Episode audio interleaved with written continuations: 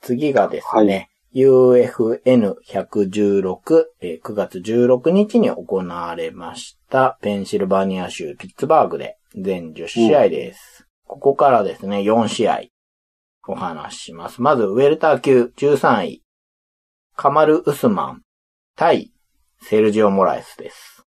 おー。ははいい、はい、はい。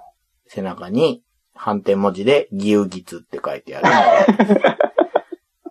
対、ニックネームがナイジェリアンナイトメアのカマル・ウスマンはでい、すね。はい、はい。これね、なんたらナイトメアって、ちゃんと確認してないですけど、UFC なんかもしかしたらいっぱいいるんじゃないかなって最近。なんか聞いたことある感じしますよね。ありますようんうんうね。あの、地域名の後ろにナイトメアか、地域名の後にアサシンってつく か。まあ、いろんな国のナイトメアがいるんだなって。ね。多いっすね。うんはい。えー結果としては1ラウンド2分48秒 TKO。右ストレートですね。ウスマンがほうほ勝っております。う、んというわけで、モラエスですね。UFC 初の敗戦になりましたね。はい、はい。実は負けてなかったんですよね。うん、引き分けはあったんんですけれども。でも、ジョバンカ・ルースマンの打撃の圧がすごくてですね。うん。あでも、モラエスはそういう相手に下がりながら返していくことが多くて、ほうほうまたそういう流れでなんとなく相手が疲れてきたあたりから盛り返していって判定で勝つのかなと思って見てたんですけれども、ケージに追い詰められて横殴りの右を食らってですね、うんモンドリ打ってダウンということで、なんかね、見たことない倒れ方したんですよ。そうです。なんかよ、横にこうぐるっとそう回そう っ。て、横回転。横側にでんぐり返しするような感じ。そうなんですよね。 いやー、モラエスすごいな ー。天文の才能ですよ。本当に。あれはすごい びっくりしましたね。 ね。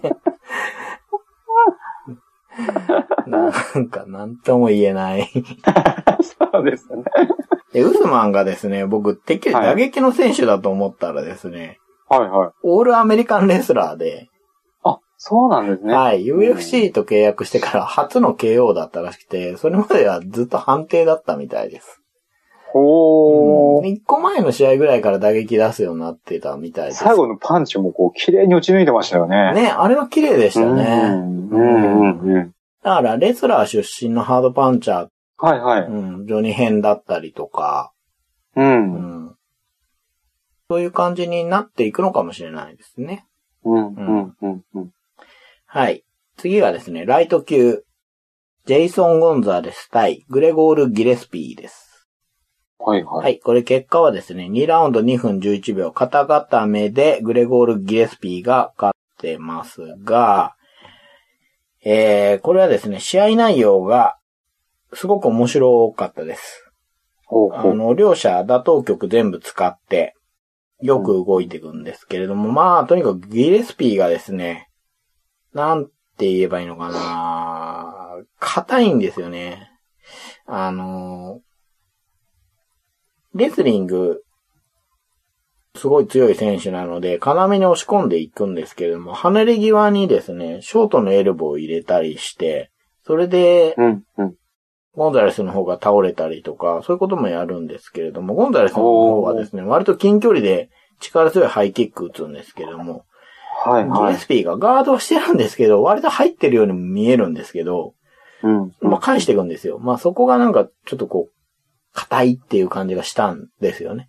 はいはいなはい。んなんかね、ちょっとうまく言えないですけど、ゴツゴツした、愚直な感じがあるんですよ、ギレスピーは。うんうんううん。ん。で非常に面白くて、でかつ強いなぁと思ったので、ちょっと今後気にしていきたいなぁと思って。うんうんうん。まあ、最終的にはタックルで倒してハーフからマウント取って肩固めをセットしたんですけれども、肩固めって普通セットしたら横に出るじゃないですか。ああ、そうですね。ううんんうん。マウントのまま決めたんですよね。おー、珍しいですね。そうですね。そういうのもあって、うんうんまあ最後まで面白い試合で。うんはいで、顔はね、ちょっとおとなしそうなんですよ。だけどもうんううん体はもうガチガチで、かつ入れ爪もかなり入っててですね、なんかね、アンバランスなんですよね。なんかいろいろアンバランスなんです よ。うん。で、ニックネームはザ・ギフト。でバックボーンはレスリングで、今30歳で、今回の勝利で10戦無敗です。おーいいですね。はい。KO が4つ、うんうん一本勝ちが4つ、判定が2つっていうことで、おー。はい。実力もあるので上がってくるんじゃないかなと思います。はいはうい。ん。ライト級もね、激戦区ですからね。うん。は面白い選手いっぱいいますけど、気になるなと思いました。い。はい。次が、ウェルター級、マイク・ペリー対アレックス・レイエス。うん。はい。このアレックス・レイエスっていうのは初参戦なんですけれども、もともと戦うはずだったアウベスがですね、えー、3日前に欠場っていうことが発表されて、まあ、3日で参戦決めたっていうことなんですけれども、おー、はいはい。結果としては1ラウンド1分19秒 KO。マイク・ペリーが勝っております。膝蹴りでしたね。うんうんうんうんはい。まあ、マイク・ペリー、1個前の試合でも、近距離からの肘で KO してるんですよね。おー、なはんでいはい。 2連続で短時間 KO をやっていてですね。うーん。まあ試合としては圧力をかけながら前に出てって、まあ、飛び膝からフック入れて、まあそこでレイエスの方が組んで一旦しのごうとしたんですよ。うんうんうで、んそこを首相撲にとってもう顔面に膝入れましたね。はいはいは一い。瞬レイエスの体浮きました。うんうんうんこれは やばいなっていう当たり方しましたね。うーん。これで、マイク・ペリーは注目が集まるんじゃないんですかね。そうですね。なんはかいキャラクターも良さそうですしね。そうなんです。キャラクターが良くて、うまあ、ニックネームがプラチナ。ほうほうで、まだ26で若いですね。うんうんうん。 MMA 戦績11戦1敗。おー。はい、1回しか負けてない。その11勝すべてが KO 勝ちです。全部。ああ、すごい。はい。で、うんうん見た目が良くてですね、あうの、んうんうん。モヒカンってわけじゃないですけど、髪を逆立ててて、あの、はいは眉いの上にも入れ墨入れてるんで、うんうんうん。パンクな感じなんです。ああ、そんな雰囲気ありますよね。ありますあります。うんうんうんうん。で、セコンドにいつも、彼女なのかな、ブロンドの女の子がいてですね、はいはいはい。試合後キスしたりしてるんですけど、そういうキャラって、はい。あの、言ったらちょっともう、絶滅種っていうか、わかりますわ かります。あの、喧嘩屋みたいな感じですそようそうそう、ね。ちょ、ちょっと昔のスタイルじゃないですか。はいはいはいはい。で、これ僕のイメージですけど、いまいち勝た ない。トップまでいかない。僕のそういうパンクなああ、はいはい。見た目のスタイルで、一番上まで上り詰めたのって、はいダンハーディかなと思うんですよね。はいはいはい。あの、まあ、もう完全にモヒカンでしたし、 まあ、スピースにも牙が入ってて、まあね、GSP とタイトルマッチまで行けましたから、そうですね。ううんんうん。じゃあペリーどこまで行くかなっていうね、うんうんうん今すごくそうですね。勢いありますから。うはい。ん。まあ次は、ランカーと、もしくは自分がランキング入りして、もっと上とやってほしいですよね。はうい。んはい。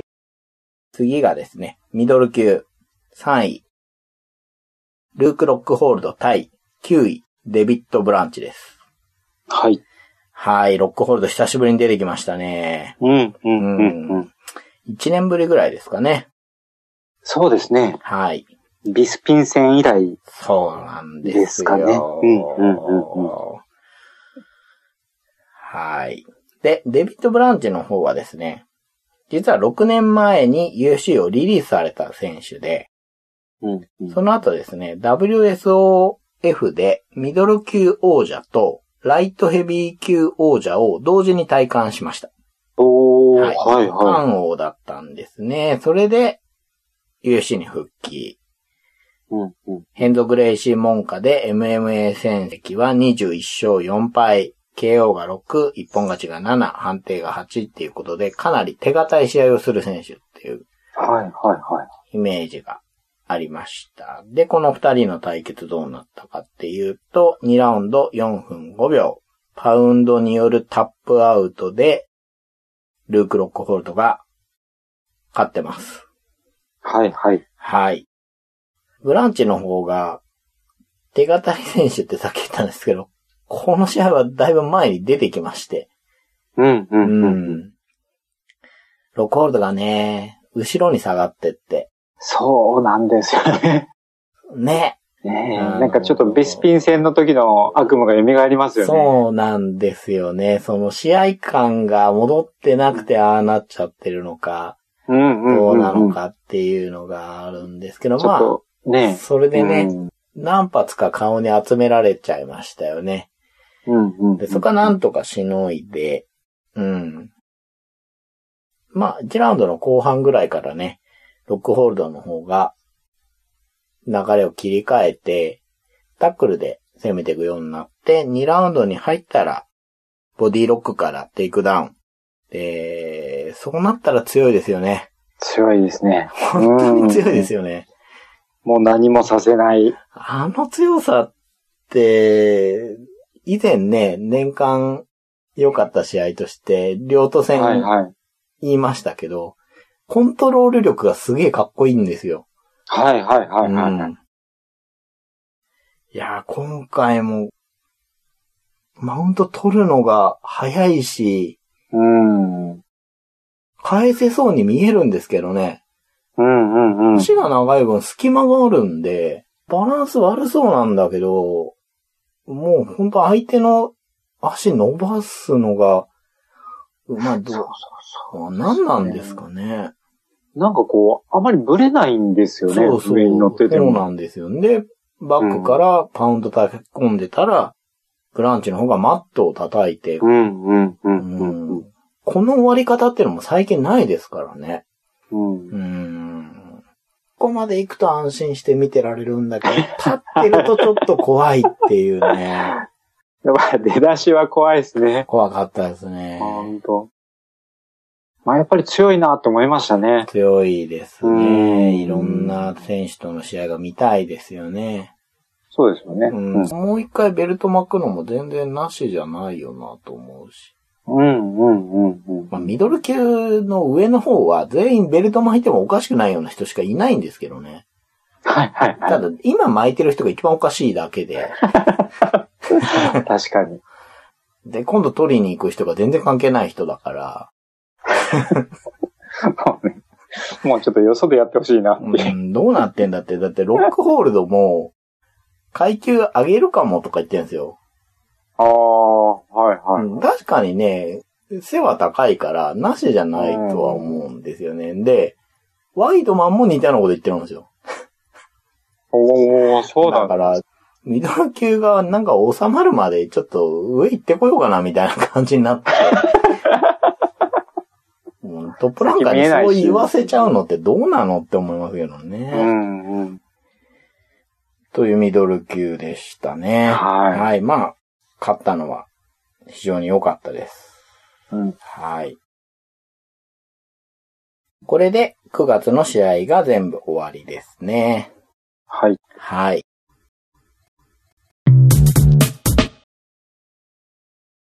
で、2017年10月最初の大会が UFC216。はい。 10月7日に行われましたネバダ州ラスベガスですね。うん、うん。はい。ここから、えっと、5試合話します。まず、ライト級、ランドン・バンナータ、対、ボビー・グリーン。で、これは3ラウンド判定、引き分けでした。はい、はい。なんですけど、ファイト・オブ・ザ・ナイトを獲得するぐらいの、いい試合でしたね。うん、うん。で、バンナータはですね、UFC 出てきてから、何かしらボーナス取ってます。すごいですね。うん。。はいはいはいまあ、この試合も、もう非常にいい感じの試合だったんですけれども、まあ、バンナータはいつものようなトリッキーな動き。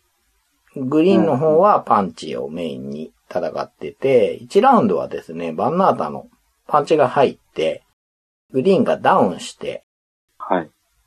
まあ、サイドからパウンドを打ってたんですけど、その途中に流れでですね、膝蹴り入れちゃったんですよ。うん、うん。で、これもう完全なイリーガルショットなんですよね。ああ、はい、はい、はい。これはね、あの、疑惑のイリーガルショットではなくて、誰がどう見てもなんですよ、これは。 で、やった後に、バンナータも、ああ、やっちゃったって顔してるんですよ。。ああ、はいはい勢いに乗りすぎたのか。。うん、うんうん。で、で、ちょっと試合がどうなるかなってなったんですけど、グリーンの方が立ち上がったので、試合続行となりまして、バンナータの方は減点になりました。。はいはいここら辺のルールもよくわかんないですよね。うん。あの、試合によってはそのまま終わったりするじゃないですか。そうですよね。うん。もう限定のタイミングとかわからないですね。そうなんですよ。で、ちょっともやもやするなと思って見てたんですけど、その後それを吹っ飛ばしてくれるようないい試合を二人がやってくれて、うん、うん。うん。後半はね、グリーンが盛り返していって、うん、 3ラウンドの終盤だともう、ワンツーが綺麗に入って、バンナータの顔が上に弾け飛びましたからね。うん、うん、うん。まあ、そのすぐ後にね、試合が終わっちゃったんで、うん、もうちょっと早ければなって思ったんですけども、まあ、バンナータの方が有効打撃数が104発、テイクダウンが4回。グリーンの方が93発で、えー、テイクダウン1ということで、うんまあ、バンナータの方はね、減点が1ありますから。ああ、はいはい。それがあると、まあ、イーブンで、引き分けなのかなっていう感じでしたけど、うんうん、まあ、試合後二人で満足そうな顔してましたしね。うんうん、最高のダンスだった今夜は、みたいなこと言ってて。それはダンスパートナーが良かったからだっていう感じで。はいはい、なるほど。ここのとこ、ちょっとグリーンは負けが込んでたんですけれども、うん、もしかしたらこれで波に乗り直すかなっていう感じはありましたね。はいはい。うん。もちろんバンナータの方もね、次もいい試合してくれんじゃないかなと思いますし、まだ若いから、いい試合だけじゃなくて結果もついてくるといいなと思いますね。うん。うん。面白くて強気だ最高じゃないですか。うん。うん、一番いいですもんね。うん。うん、うん、そうなるといいなと思いましたね。はい。はい、次が女子フライ級。えー、初参戦、アラ・ロメロ・ボレラ、対、はいはい、初参戦、カリンドラ・フィリアです、うん。で、どっちも初参戦なのは、女子フライ級っていうのが最近できたからですね、はい、新階級。はいはいはい。女子バンタム級っていうのが61キロ。うん、女子ストロー級52キロなので、フライ級はその中間に位置する57キロになります。はいはいはい。うん。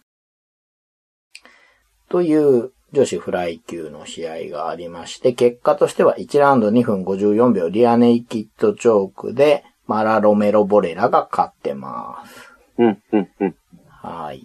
で、ボレラはですね、UFC 初のイタリア人女子選手ですね。うんうんうん。なんか、こう、体の線も太いというか、マッチョっていうんじゃないんだけど、どっしりしているというのかな。というわけで結構初めて尽くしが多い。うん、うん、うん。まあ、ボレラが最初から距離詰めてタックル行って、テイクダウンして、ハーフからマウント行って、盤石のリエニキッドチョークっていう感じなんですけれどもね。干渉でしたね。そうですね。うん。うん。ちょっと、球がどうなっていくかもう本当にわからないんでどうなっていくか。そうですね。わかりませんけど、ただ一つ、うんうんこれは変だなって思ったのが、ボレラのニックネームがですね、はいはい。くのいちなんですよ。の位置感はどこにもなかったと思うんですよね。なかったですよなね。いですよね。全くなかったなぁうん。 という、はい、試合。というってどういうって感じですけど、 まあ、はい、そういう試合でしたね。階級が増えて。 そうですね。うん中間の階級ができたんで、そうそう、それはいいですよね。活性化するといいですよね。うんうん。まはあ、移ってきたらね、進化を発揮するような人もいるでしょうし、いはい。うん、これで女子も4階級になりましたから、うんうんううん。ん、より一層女子の試合が増えていくでしょうね。はい。はい。次が、ヘビー級2位のファブリシオ・ベウドゥム対ウォルト・ハリスですね。はい。えー、これはもともとですね、ベウドゥム対デリック・ルイスでした。はい。なんですけど、ルイスが前日にヘルニアかなで、欠場ってことになって、マーク・ゴトビアと戦うはずだったウォルト・ハリスが、ベウドゥムと急遽対戦することになりました。うんうん。うん。で、ハリスはですね、MMA 戦績10戦5敗なんですけど、その、あ、違う、MMA 戦績10勝5敗なんですけれども、はいはい。大事なのはその10勝がですね、全部 KO 勝ちってとこですね。おー。はい。はいはいはで、ニックネームがビッグチケット。い。お、というわけで、今回の大抜擢に、まさに合ってるニックネームなわけですけれども、はいはい。えー残念ながら1ラウンド1分5秒で腕十字に取られて、負けてしまいましたね。いや、まあ、乾杯でしたね。まあ、これはちょっと役者が違うなってい。違いうまし正直ね。た。いや、ほんともうう、ん赤子の手をひねるようというか。本当ですよ。ねうんあ、ビルドもやっぱり十字強えなっていうね。え。強かったですね。ううんんうん。まあ、シングルレッグで倒してあっさりマウントになって、バックに回って、えー、チョークを狙うのかなと思ったら、フェイントで腕十字っていうね。うんううんうんうん。んハリスは何もできませんでしたね。パンチの一発も入れれなかったですね。はい、でもこれちょっと仕方ないかな。そうですうね。ん。ううん。なんかそんな感じありましたね。ん。まあ、大番狂わせが起きるかもしれないっていうね。うんうんううん。ん。可能性を感じるような戦績でしたけれども、現実そんなに甘くないというかね。うんうんうん。ランキング通りのことが起きましたね。まあでもそれもいいんじゃないかなと思います。うんうん。はい。次がですね、フライ級のタイトルマッチなんですけど、これちょっと後に回してですね、はいはい。メインのライト級の暫定王座戦2位のトニー・ファーガソン対7位ケビン・リーです。はい。この結果がですね、3ラウンド4分2秒三角締めでトニー・ファーガソンが暫定王座を体感してます。はいはいはい。はい。1ラウンドはね、リーの打撃に苦しめられてた感じはありましたよね。うんうんういん。つものトリッキーな動きでパンチ出していくんですけど、ケビン・リーの方の打撃が入ってて、もうなんかうん軽いダウンとかしてましたもんね。してましたうんね。いやー、まずいなって思いましたね。そうそう、テイクダウンも取られうんて、うんマウントまで行かれちゃって、うんうんうん。 1ラウンドは完全にリーだろっていうね、はいはうい。ん、感じで、2ラウンド始まってどうなるかなと思ったら、ファーガーソンがやり方変えないで、うん相変わらずのトリッキーな動きからワンツーを出してたんですけど、だんだんファーガーソンのジャブが当たるようになってて、うんうでん。こうなると前蹴りも当たり始めて、タックルも切るようになってきて、流れがここで変わりましたね。そうですね。うんもう距離をしっかり設定し終えた感じでしたね。そうですね。うん。まあ、ファーガソンって結構そういうとこありますよね。割と被弾しますしね。そうですよね。うん出だしでちょっとまずいっていうのがありますよね。で、3ラウンドで、まあ、リのタックルで下になるんですけど、下からで、取り返して腕十字で、えーそれをリーが逃げたんですけれども、今度は下から三角をセットして、うん、ちょっと不十分な体勢に見えたんですけれども、がっちり入れてリーがタップ。はい。これでファーガソンが10連勝でライト級暫定王者になりました。はいはいはい。うん。あのちょっと前のホロウェイもそうですけど、最近こう、上の方が停滞するせいで、うん。暫定王者とか王者になる人の連勝の数が半端なくなっちゃってますよね。そうですよね。10連勝ですからね。うん。UFC で10連勝ですよ。そうですよね。どうかしてるでし ょ。うん。勝っても勝ってもゴールが見えない。うん。モチベーションがよく続くなぁと思いますけどねう。ん腐っちゃいますよね、ほんとほんと普通ね。うん。まあ、いつやもういにファーガソンが暫定とはいえ王者になりましたねう。ん。もう暫定じゃなくてもいいんじゃないかなってそうね。思いますけどねそ。ういうことは、それは、うん、そう、それは思いますね。ほんと。ファーガソン、菊野選手を倒した時から、なんか変わった人がいるなとは思ってたんですけど、そうですよね。うん。なんか最初トリッキーさんの方がそうそうそうそ目いってて。う。うん。うで、んうん。何試合目かの時だと思うんですけど、こういうトリッキーなままにトップに行ける気がしないんだけど、ファーガソンならやるかもしんないですね、みたいな話確かしてて。あ、話しましたね。ううんうんうん。ん。うん暫定とはいえ、来ましたね。しましたそね。のまま来ましたね。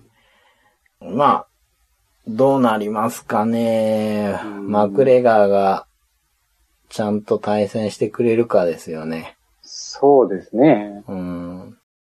ただね、うん。ファーガソン被弾するじゃないですか。はい。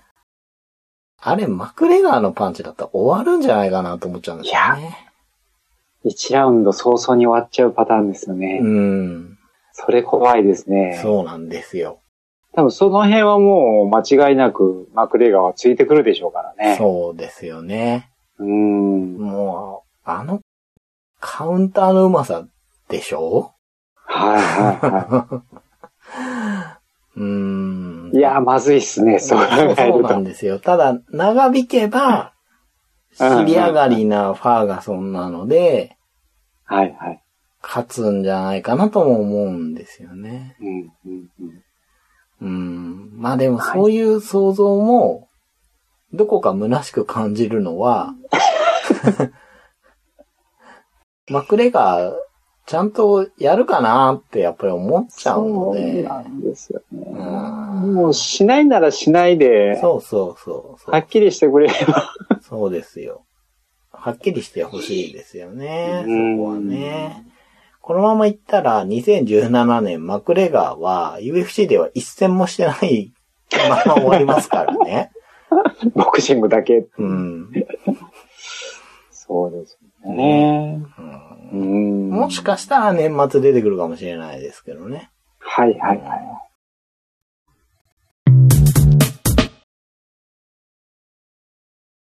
というのがメインだったんですけれども、はい。これがメインなのがおかしいって、おかしい。トニー・ファーガソンが言ってました。本人が。はい。発表があった時、正直ムカついたって言ってました。なんでデメトリアス・ジョンソンの記録のかかった試合がメインじゃないんだって、メインに抜擢されたファーガソンが言ってました。まあでもやっぱ、ファイターとしたらですね、やっぱそっちの方がこう正当にそうです。評価されることにつながっていくでしょうからね。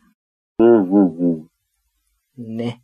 なるほど。フはい。ァイター自身も行っちゃう。はい。そんな試合がですね、フライ級のタイトルマッチ。はい王者、デメトリアス・ジョンソン対3位、レイボーグのうん試合でした。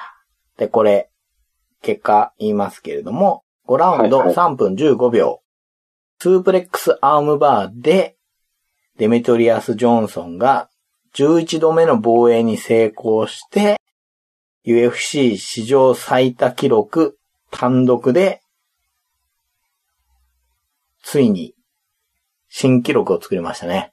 いやー、素晴らしい。素晴らしいですね。おめでとうございおまめす。でとうございます。このポッドキャストも聞くかもしれ ない。おめでとうと、そしてありがとうと言いたい。もうめちゃくちゃ面白かったです、この試合は。いや、面白かったですうね。んさっきのこう、決まり手、はいち。ょっと違和感ありますもんね。はい。初めて聞くぞっていう。初めて聞くし、初めて言いま した。言いたかったし。プロレス技の匂いすらするっていう。ね、ボ FC やっててよかったなって思いました。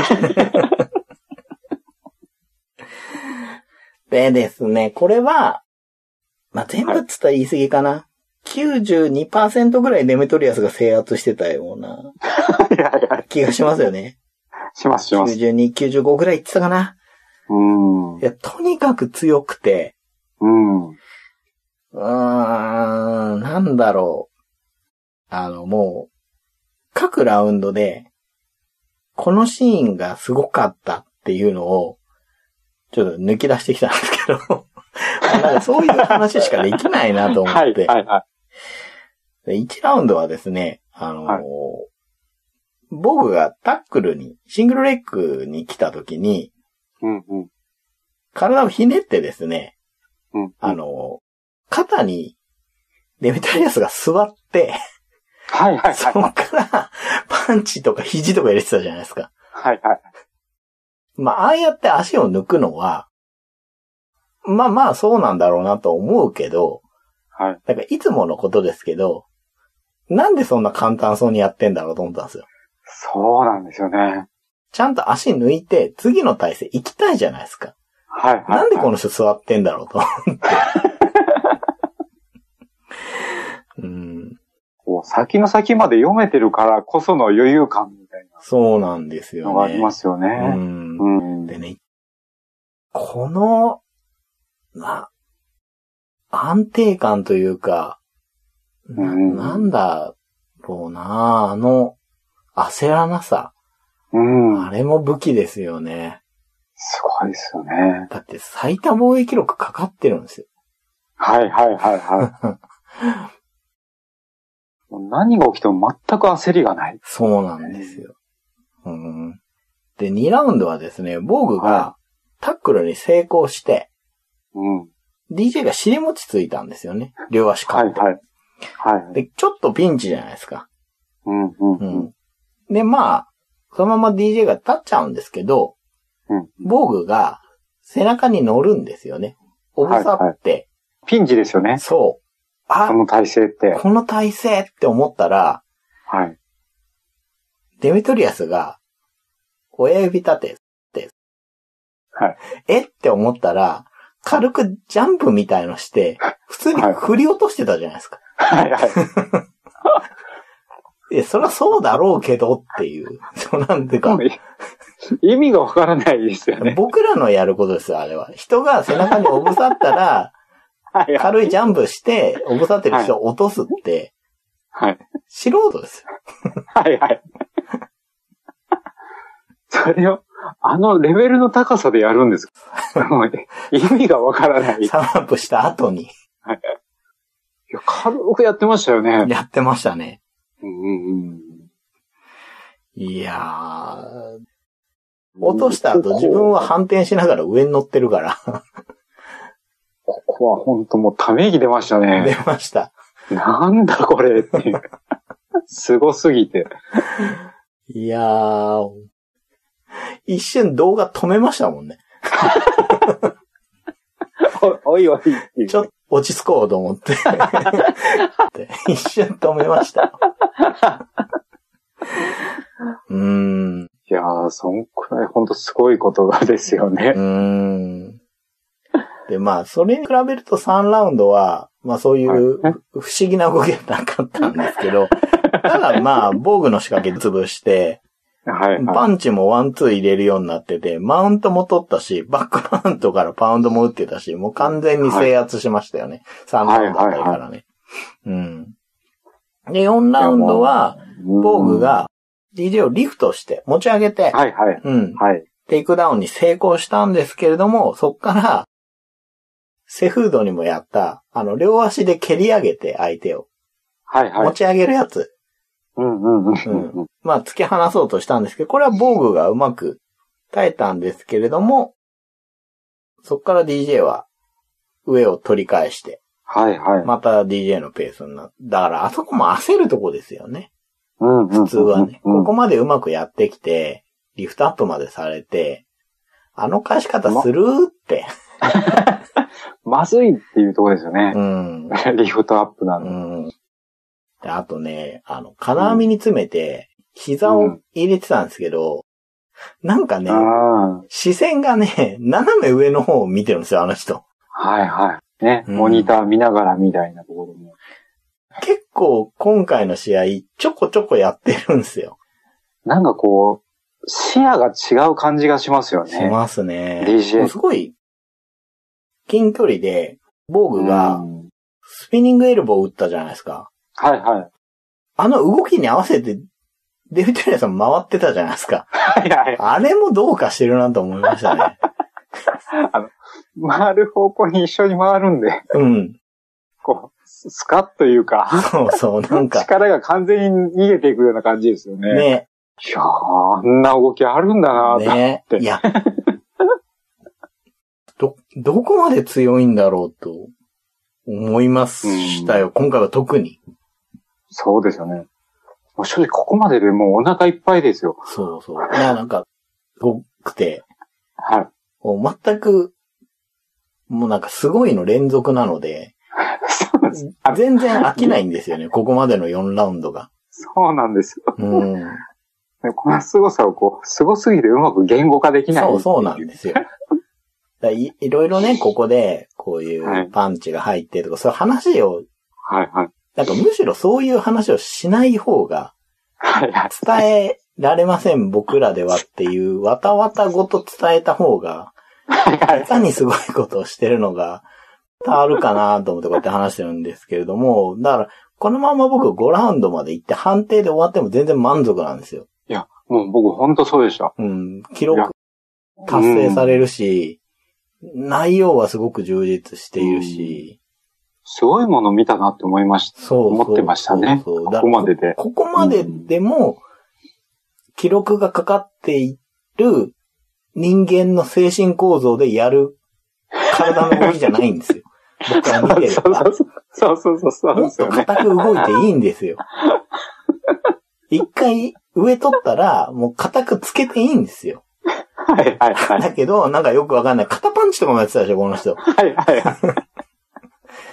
今 UFC で最も強い王者が、使う技ですか肩パンチって。いやー、すごいですよね。肩パンチって言ったら、プライド時代に松井選手が得意にしてた技ですよ。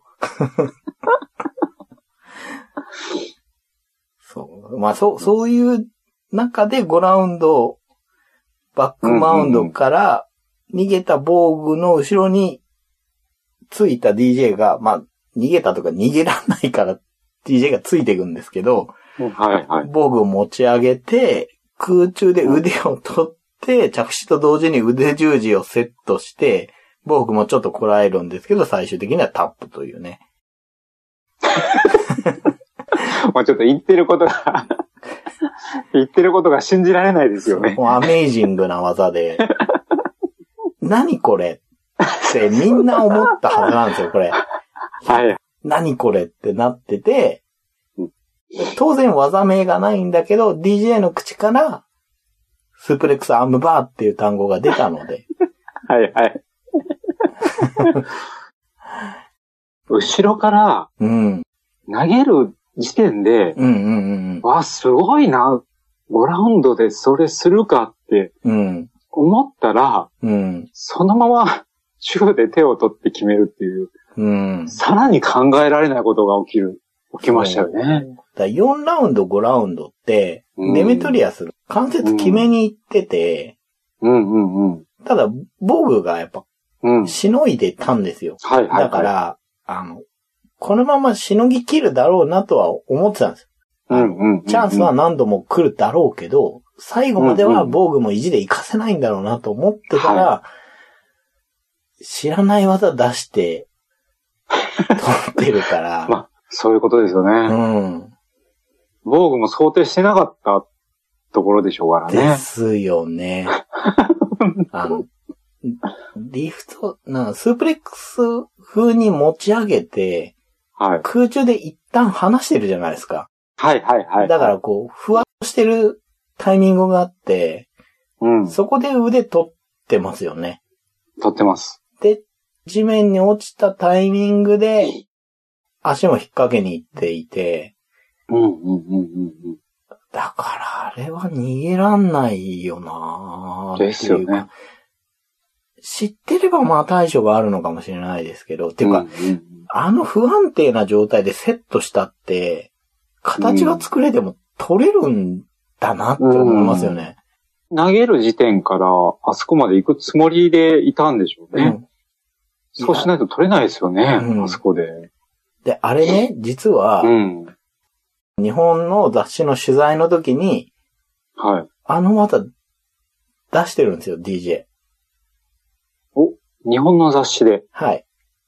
こういう技があるっていうのをやってるんですよ。へだえ、かそうらなんですか。あの瞬間にひらめいてるんじゃないんですよ、実は。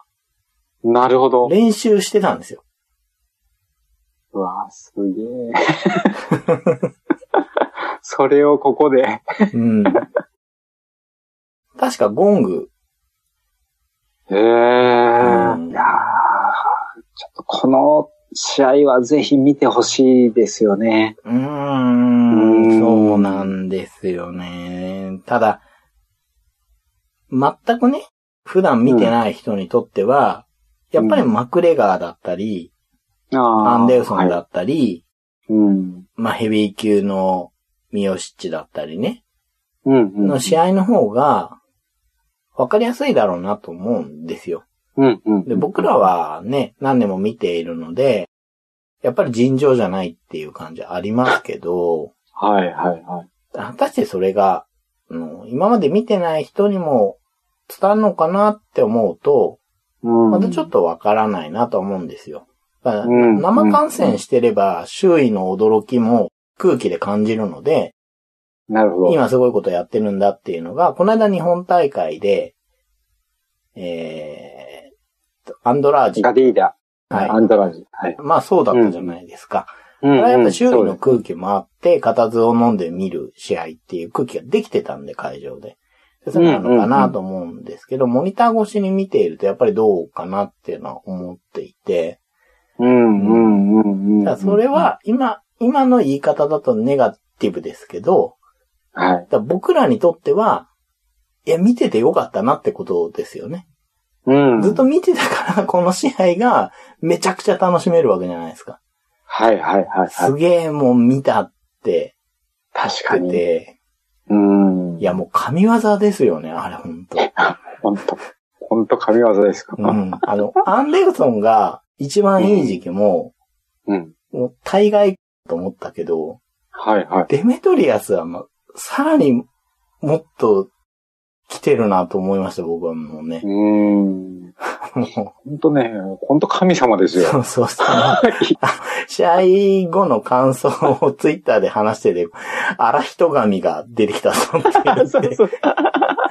でももうそういうしかないレベルですよ。だってう、ん11回目の防衛なんですよ。はいはい。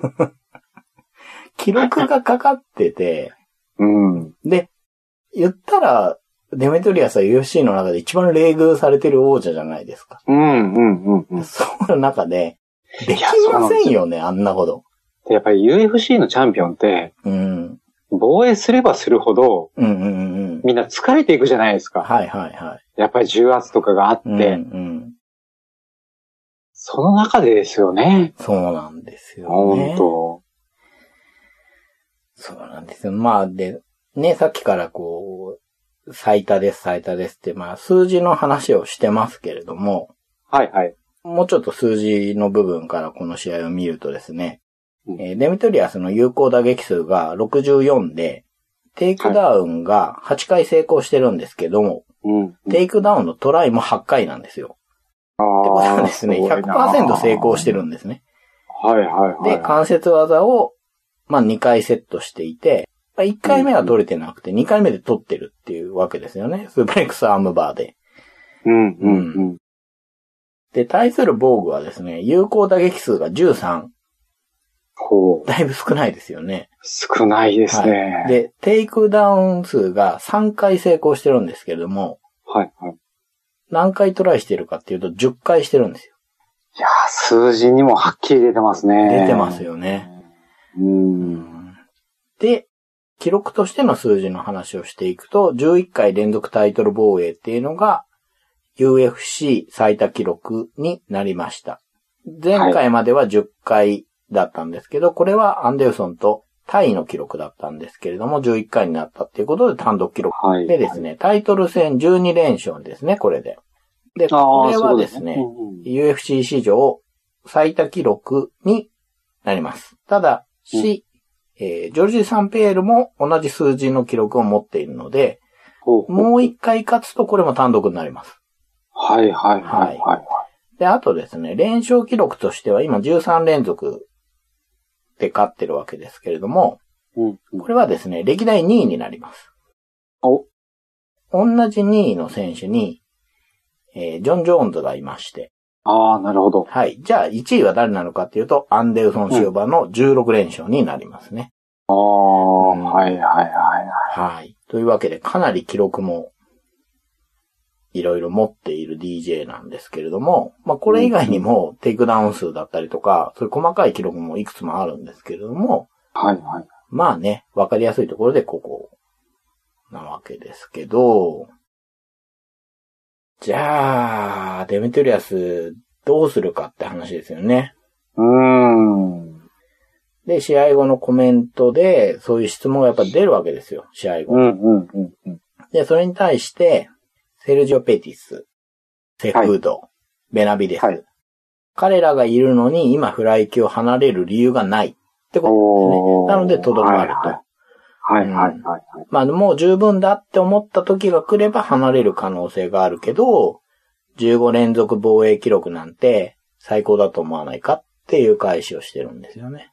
うんうんうんうん。かつ自分の防衛記録を狙っている存在が今、ヨアナがいるって言ってるんですよ。彼おー、は女いの記はい録をはい。狙っているけれども、現役の時に誰かが自分の記録を超えるのは絶対見たくないって言ってるんですよね。ああ、いいですね。だから僕がうん20回防衛すれば彼女も途中で諦めるんじゃないって言ってるんで すよ。とんでもないこと言うなと思いましたけど。っていうか、ヨアナどころかみんな諦めますよ。 そうですそよんね な。ことされたら。はい。というわけで、デメトリアスはやっぱり当分はフライ級にこだわっていくんでしょうね。うんうんうん。で、これにはちょっと体重もあって、はい。あの、普段の体重が、フライ級のリミットのプラス6キロぐらいなんですって。おうほうほうほなので、フライ級でもちっちゃい部類に入るう。うんうん。っていうふうに思ってるみたいで、だからやっぱ上げるってなると、まあ相当なチャレンジなわけですよね。。はいはいうん。まあさっきね、セフードが、もう一回やったら楽しみですねっていう話とかしてましたし、はい。まあ、セルジオ・ペティスはね、まだ戦ってないですから、うんそれもありかなと思うんですけれども、いかんせんだいぶ倒してるじゃないです か。そうですよね。うん。うん。うんなんか面白い存在はないもんかって思った時にですね、うん。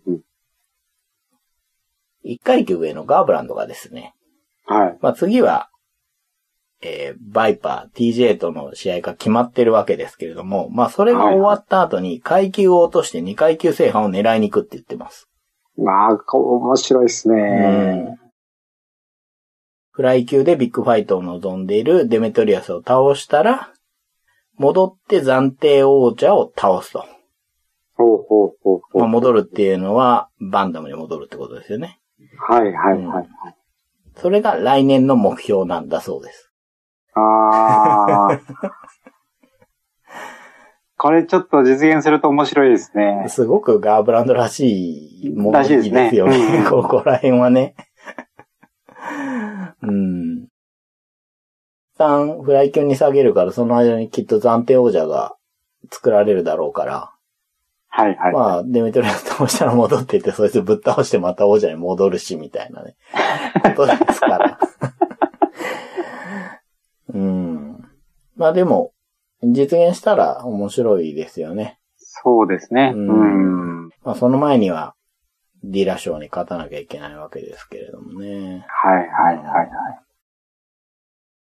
はい。という感じで。いや、もうほんとすごいい。やー、ほんと見ててよかったっう。ていうん試合ですね。うん。まあ、これが話したくてね。録を急遽入れたわけですけれど も。そうですよね。うん、話さなきゃ。はい。これはね、記憶が鮮明なうちにやっぱ話したかったので。はいはいはい。はい。予定を繰り上げて収録しましたけど、まだね、2017年も試合いっぱいありますからね、そうですね。 2017年を振り返るような収録もすると思いますけれども、はい。まあ、これ以上の試合出てこないんじゃないかなと思います。いやー、そうっすね。うん。うん。いやー、すごすぎたっすすね。ごすぎないですね。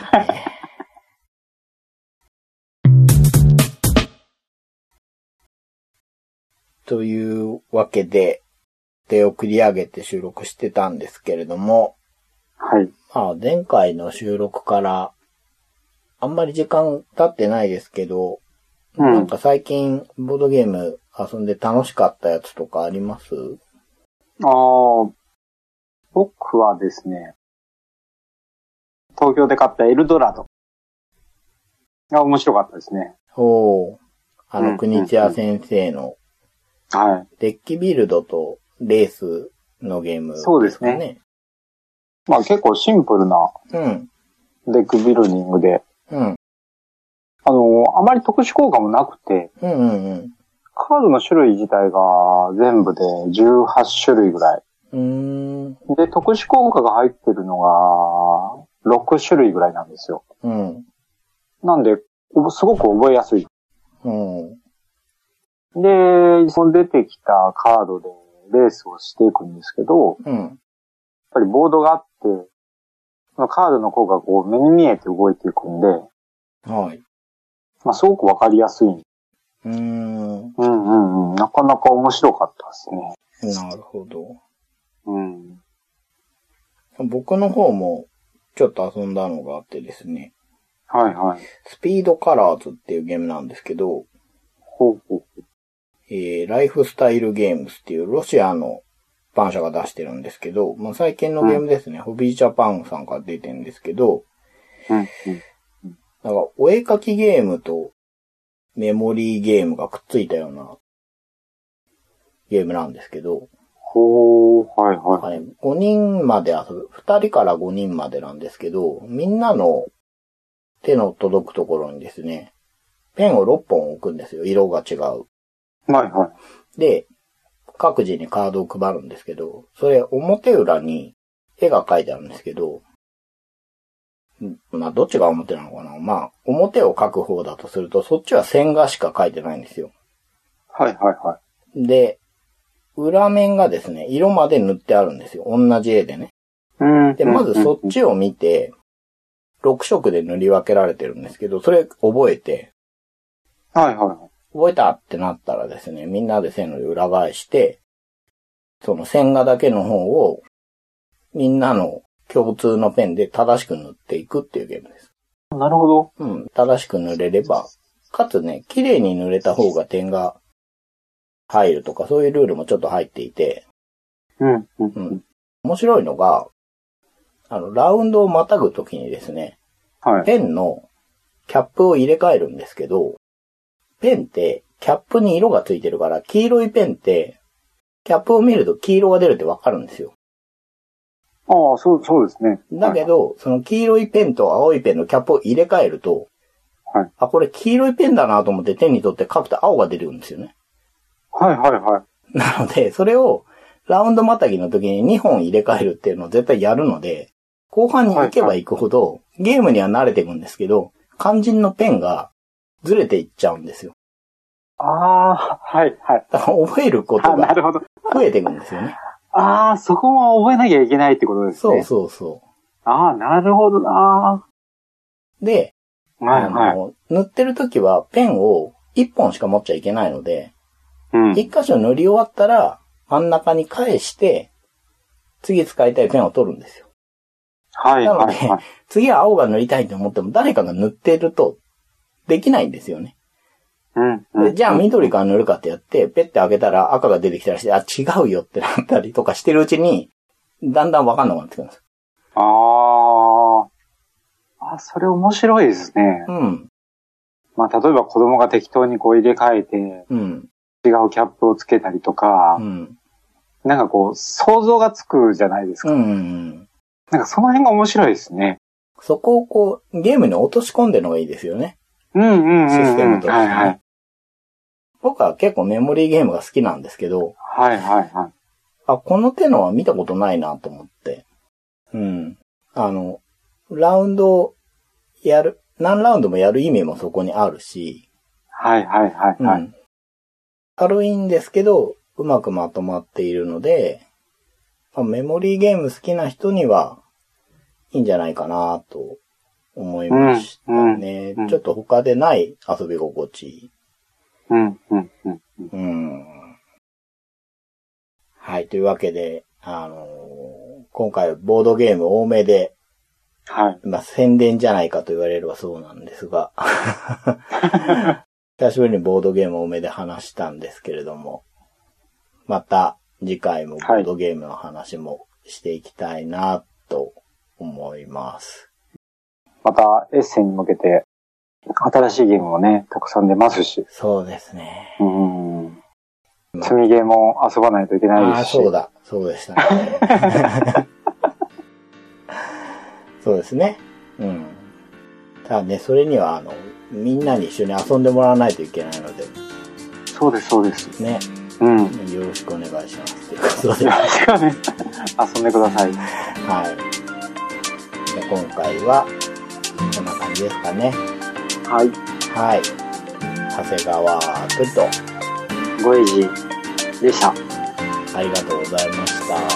ありがとうございました。